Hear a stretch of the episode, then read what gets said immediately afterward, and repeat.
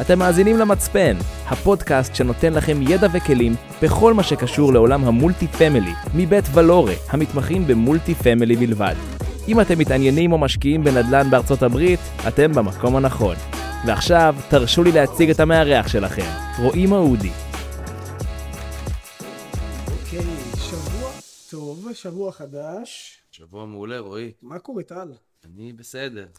אז uh, היום נצלול ישר לעניין, ואני רוצה uh, לדבר בפרק של היום על למה לא כדאי לנו להשקיע את כל הכסף שיש לנו במולטי פמילי.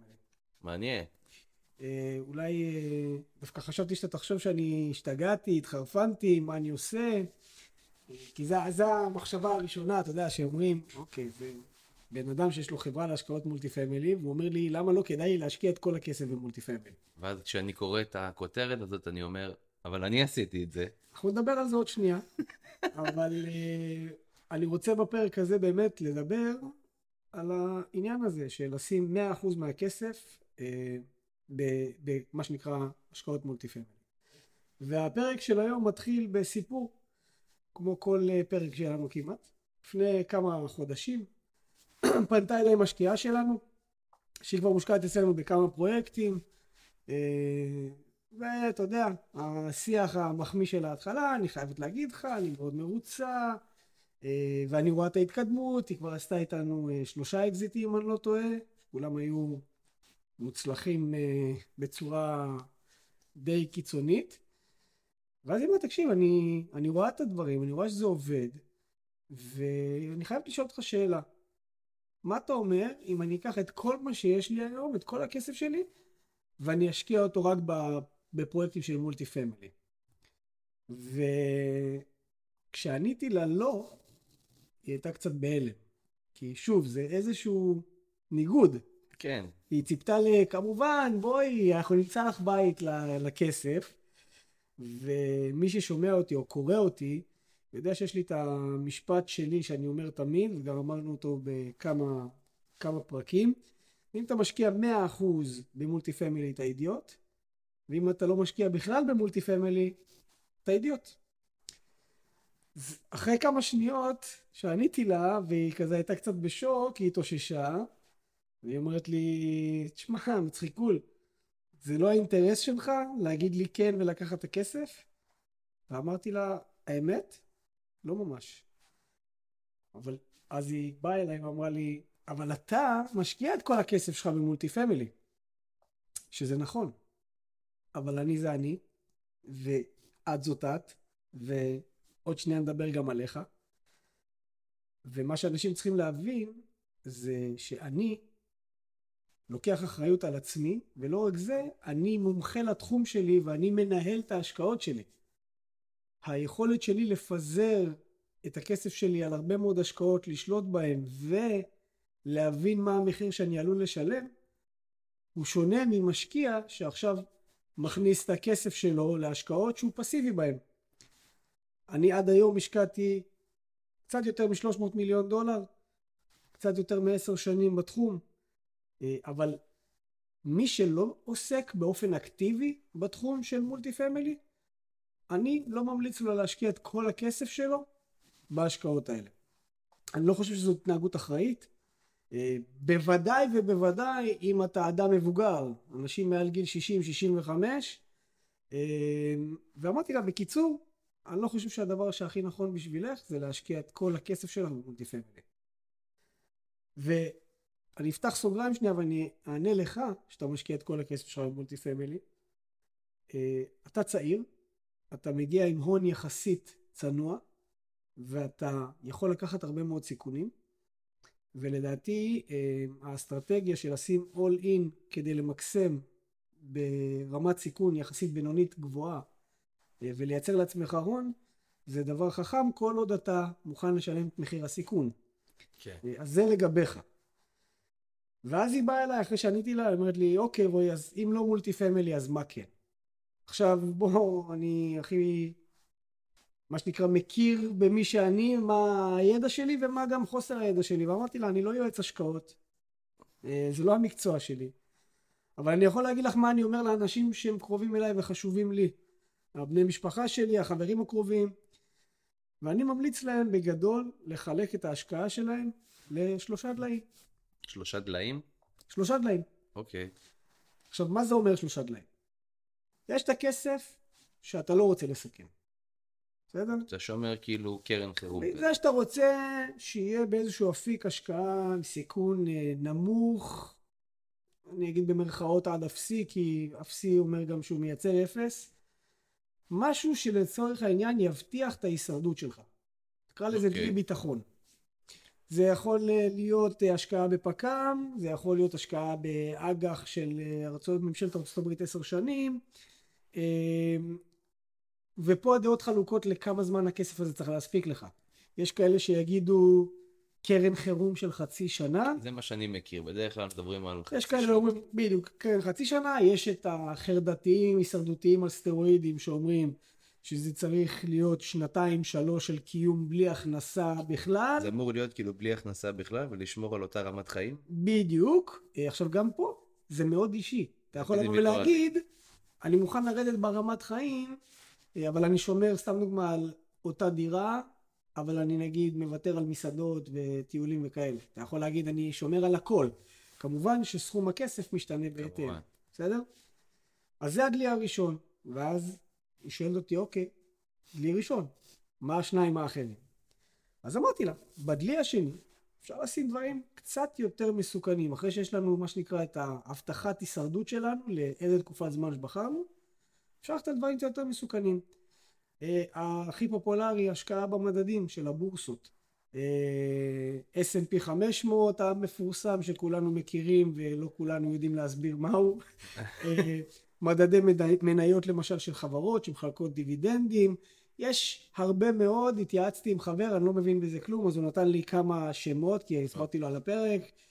אז יש את חברת ונגארד שיש לה את ויג, שוואב, יש את אה, SCHD, אני מקווה שאני לא הוגה את זה לא נכון, אז מי שמבין אותי לא לגחך עליי אם אני ככה טועה בהגייה. אה, יש גם את נובל שהיא קרן אינדקס, שגם עוקבת אחרי מניות גדולות, אה, והיא עושה את זה די בהצלחה, אה, ומה שנקרא בקונסיסטנטיות ב-25 שנה האחרונות. אה, ויש עוד ועוד ועוד דברים שמחלקים דיבידנדים, יש כאלה שמשקיעים בריטים, סתם דוגמה VNQ של ונגארד, אה, משקיעה בריטים, אה, מי שלא יודע אני ריט. מרגיש כאילו סינית עכשיו שאתה אומר לי. אני, אני איתך, אני פשוט ישבתי ועשיתי הכנה, אז אני פחות או יותר אה, זה, אבל סתם שתבין מה זה REIT. REIT לצורך העניין זה קרן נדל"ן, אה, שלצורך העניין מחלקת 90% או יותר מההכנסות שלהם כדיבידנד. אה, עכשיו, אוקיי.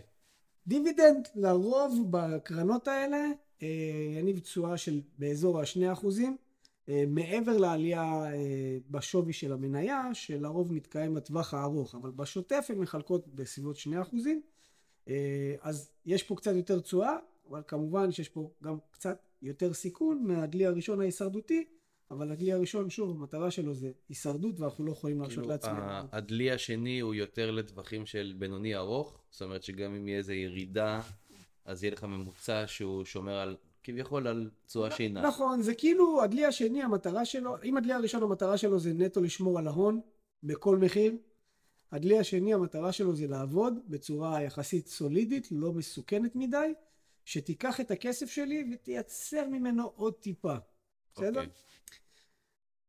ואז זה מוביל אותנו דלי השלישי. לדלי השלישי. וכאן בדלי השלישי אני מכניס את עולם המולטי פמילי. הדלי השלישי זה למעשה העולם הספקולטיבי, המסוכן יחסית. כי החוק אה, הבסיסי בהשקעות אומר, אם יש אפשרות להרוויח בגדול, אז יש גם סיכון, הסיכוי סיכון. בדיוק, באופן טבעי. ואתה יודע, שומעים את כל האנשים שמדברים על השקעות, אומרים לך את זה, אין סיכוי בלי סיכון. כן. אה, כשפעם, דרך אגב, היו מסתירים את זה. היו מדברים, האסכולה הייתה אומרת שהכל בטוח. אבל היום אנשים התפכחו, משקיעים הרבה יותר מתוחכמים, שאני מאוד מאוד אוהב לראות. אבל שוב, אתה רוצה להרוויח בגדול, אתה רוצה להגדיל הון בצורה משמעותית, מה שאתה אגב עושה, צריך להבין שגם יש את הסיכון. אז איך עושים את זה הלכה למעשה? אז חוץ מעולמות הקמיקזה של המטבעות הדיגיטליים, ביטקוין אה, ושות, כל עולם הבלוקצ'יין. בדיוק, וכל האופציות והנגזרות אה, של הדבר הזה, שעוד פעם אני אומר, יכולים לייצר תשואות מדהימות, אבל באותה נשימה, אפשר להתגלח ש... אני חושב שהשנתיים האחרונות לימדו אותנו לקחים, במיוחד עם הביטקוין. אה, אז אם אני שם את כל הדברים האלה בצד, יש מקום אחד שלדעתי יכול להציע סיכון ששווה לקחת ביחס לתשואה שהוא יודע לייצר, וזה מולטי פמילי. אה, הוא נותן את האיזון, הוא נותן אה, יכולת די טובה לייצר תשואות משמעותיות, ואני חושב שאם, וזה אם ענקי, אתה עובד עם יזם נכון, עם תוכנית עסקית ברורה, ועם אנשים שיש להם ניסיון בביצוע, אה, הסיכון שלך גם יורד דרמטית. אני רואה את זה, זה הסיבה גם, אגב, וגילוי נאות שאני משקיע 100% מהכסף. זו אני- הסיבה גם שאני משקיע אצלך 100% מהכסף. בדיוק, אני יודע, אני יודע בדיוק מה אני עושה ומה אני יודע לעשות. אה, אבל זה לדעתי האופציה הכי טובה מבין כל האופציות בדלי הספקולטיבי.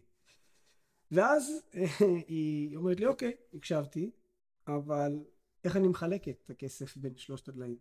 כאילו כמה אחוז כמה? אחוזים בדיוק צריך ללכת לדלי הראשון, לדלי השני, לדלי השלישי. וגם פה אין תשובה נכונה, כי זה משתנה בין אדם לאדם.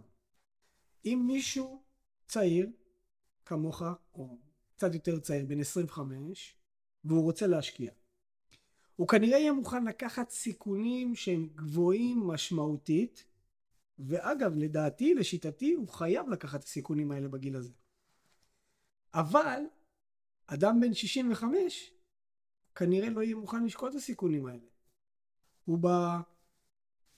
מה שנקרא בשלב היותר מוקדם של המתקדם של החיים ומה שהוא רוצה לעשות זה להבטיח את הכסף שהוא הרוויח בעבודה קשה. או בעבודה או בהשקעות והוא רוצה שהוא ישרת אותו בפנסיה שהוא יוצא אליה, אוטוטו, נכון? צריך את נכון. הכסף. הוא רוצה לחיות, הוא רוצה לצאת לטייל, הוא רוצה אה, לעזור לילדים, ווטאבר, לא משנה מה יהיה. אדם צעיר ירצה לבנות את ההון האישי שלו, ואם אנחנו מדברים על אה, עידן הטיק טוק, אינסטגרם, אה, הכאן ועכשיו, הוא גם ירצה לעשות את זה ממש ממש מהר. בסדר? אז האחוזים משתנים בהתאם לצרכים, בהתאם לגילאים, בהתאם לרמות סיכון, לחשיפה וכולי. אבל אני גם חייב להיכנס ולהוסיף, מהמם. שגם בן אדם שהוא בן 65 צפונה, שזה כל הכסף שהוא עבד עליו, אנחנו גם לא נסכים לו להיכנס לעסקה. חשוב להגיד את זה. אנחנו לא ניתן לו לשים את כל ההון שלו בגיל מבוגר בעסקה. אנחנו, כי אני זוכר כמה סיטואציות כאלה שקרה לנו, נכון, והסתכלתי עליך ואמרתי, כאילו, זה היה בהתחלה שלי, כן, ואמרתי, כל הכבוד לך, כאילו, על ה... יש אנשים שהיו לוקחים ואומרים, תביא לי הכל בסדר, בוא, יהיה בסדר, כמו המשפט שאנחנו רגילים, נכון, והיה חשוב לך מאוד להסביר לו ולהבהיר לו למה זה לא כדאי. נכון, והדבר הזה מייצר לפעמים שתי תגובות, או הערכה או כעס. נכון, אמ, אבל אנחנו יושבים, וזו הסיבה שגם אני אישית, אה, בתור מנכ"ל החברה, אה, יושב ומתעקש לדבר עם כל משקיע חדש שמגיע. כי האפיון הזה, ההבנה, ולא סתם, אתה יודע, אנחנו בונים לך פרופיל אה, על פי שאלון שפיתחנו במשך 30 שנה. אני מצטער על הציניות, אבל אתה יודע, אנחנו חיים בעולם הזה. אה, אבל באמת להבין מה הצרכים, מה היכולות, אה, מה הסיכונים, וגם הבנה מאוד מאוד ברורה, הרבה פעמים צריך להבין גם מתי המשקיע משקר לעצמו, או מספר לעצמו סיפור רק כי הוא מאוד נלהב להיכנס להשקעה. אז, אז חד משמעית, בסופו של דבר אנחנו עושים את זה אה, לא רק מדאגה למשקיע, אלא גם ממקום סוציומטי, כי אנחנו בסוף נצטרך להתמודד עם ההשלכות, אם וכאשר הם יקרו, ובן אדם שלא מתאים לפרופיל שלנו, בסופו של דבר ייצור לנו בתור חברה אה, בעיות שאנחנו נצטרך לפתור. אז המשפט האלמותי של חכם לא נכנס למצבים שפיקח יודע לצאת מהם, זה מה שאני מאוד מאוד מאמין בו. אז בואו נחזור למשקיעה שלנו. אז אחרי שעניתי לה על השאלה איזה אחוז מההון צריך ללכת לכל אחד מהדליים, אז היא התפעלה מאוד, אז היא אמרה לי, נתנה לי מחמאה, אתה ממש יכול להיות יועץ השקעות. אז אה, אני לא מתכוון להיות יועץ השקעות, אה, אני לא יועץ השקעות, אבל כן חשוב לי מאוד שאנשים שאני בקשר איתם ואכפת לי מהם, יעבדו עם אנשי מקצוע ויקבלו ייעוץ נכון. אחד הדברים שמפריעים לי, ואני חושב שאמרתי את זה הרבה מאוד, וגם בכתבות וגם אה, בפודקאסט וגם בכל שיחה על כל במה אפשרית, זה שאנשים סומכים על כל מיני יועצים ומומחים בצורה עיוורת, סבבה? ואז היועצים האלה, או המומחים מטעם עצמם, גוזרים עמלות תיווך מכל מיני פרויקטים או מיזמים, שהם בעצמם מציעים ללקוחות שלהם. זאת אומרת, הם פוסלים השקעה שהלקוח שלהם מביא, ואז הם מחליפים את זה באיזשהו פרויקט מדהים מדהים מדהים מדהים. שהוא מקבל עמלה שמנה. שהוא מקבל עמלה. בעיניי זאת התנהגות מכוערת, לא אתית, לא מוסרית, לא לויאלית ללקוח, ואני לא משתף עם זה פעולה בכלל. עכשיו, אנשים אומרים לי, מה הבעיה? מה הבעיה לקבל uh, עמלה? ואני אומר, אין בעיה, כל עוד זה שקוף. זאת אומרת שאתה בתור משקיע יודע, אני ממליץ לך על פרויקט, היזם מתגמל אותי, קח בחשבון. זה גילוי נאות שאני מכבד. אבל זה לא משהו שהוא סוג של obvious? לא, שאם אני מפנה בן אדם, אז אני מקבל עליו עמלה? לא. בעולם הזה, אז בעולם בוא, של בוא, איתך. בוא אני אעשה איתך תרגיל ואני אומר לכל המשקיעים או מי ששומע אותנו פה, בסדר? נעשה תרגיל. אנשים שעכשיו הולכים למתכננים פיננסיים, לפמילי אופיס, ויפנו לאותו מנהל שעובד מולם או יועץ, בסדר? שיבקשו מהם לחתום על הצהרה משפטית שהם מעולם לא קיבלו עמלה או מה שאנחנו קוראים לו קיקבק מספק שמייצר השקעות, יזם, חברה, וואטאבר, כדי להמליץ למשקיעים שלהם עליהם. ובואו נראה כמה אנשים יסכימו לחתום. ההמלצה, ההנחה שלי, שהרוב המוחלט המכריע יסרב לחתום על זה, והמבין יבין. יש סיבה. אוקיי. אז על מי באמת אפשר לסמוך? אתה לא צריך לסמוך. אני תמיד אומר, אתה צריך לבדוק. הכוח הכי, הכי חזק של אנשים הוא לשאול שאלות. בדיוק, לשאול שאלות, לבחון את התשובות לעומק ולהבין מי עומד מולך. מי שעבד קשה, שזה כולנו, בסדר? כדי להרוויח את הכסף שלו, לא אמור לחשוב שיהיה לו קל להשקיע אותו. כולם רוצים את הכסף שלך. המנטור שלי האגדי, ארל, אמר לי, It easy for me to spend your money. קל לי לבזבז את הכסף שלך. זה לא שלי. אבל אתה, שהרווחת את הכסף שלך, בסדר?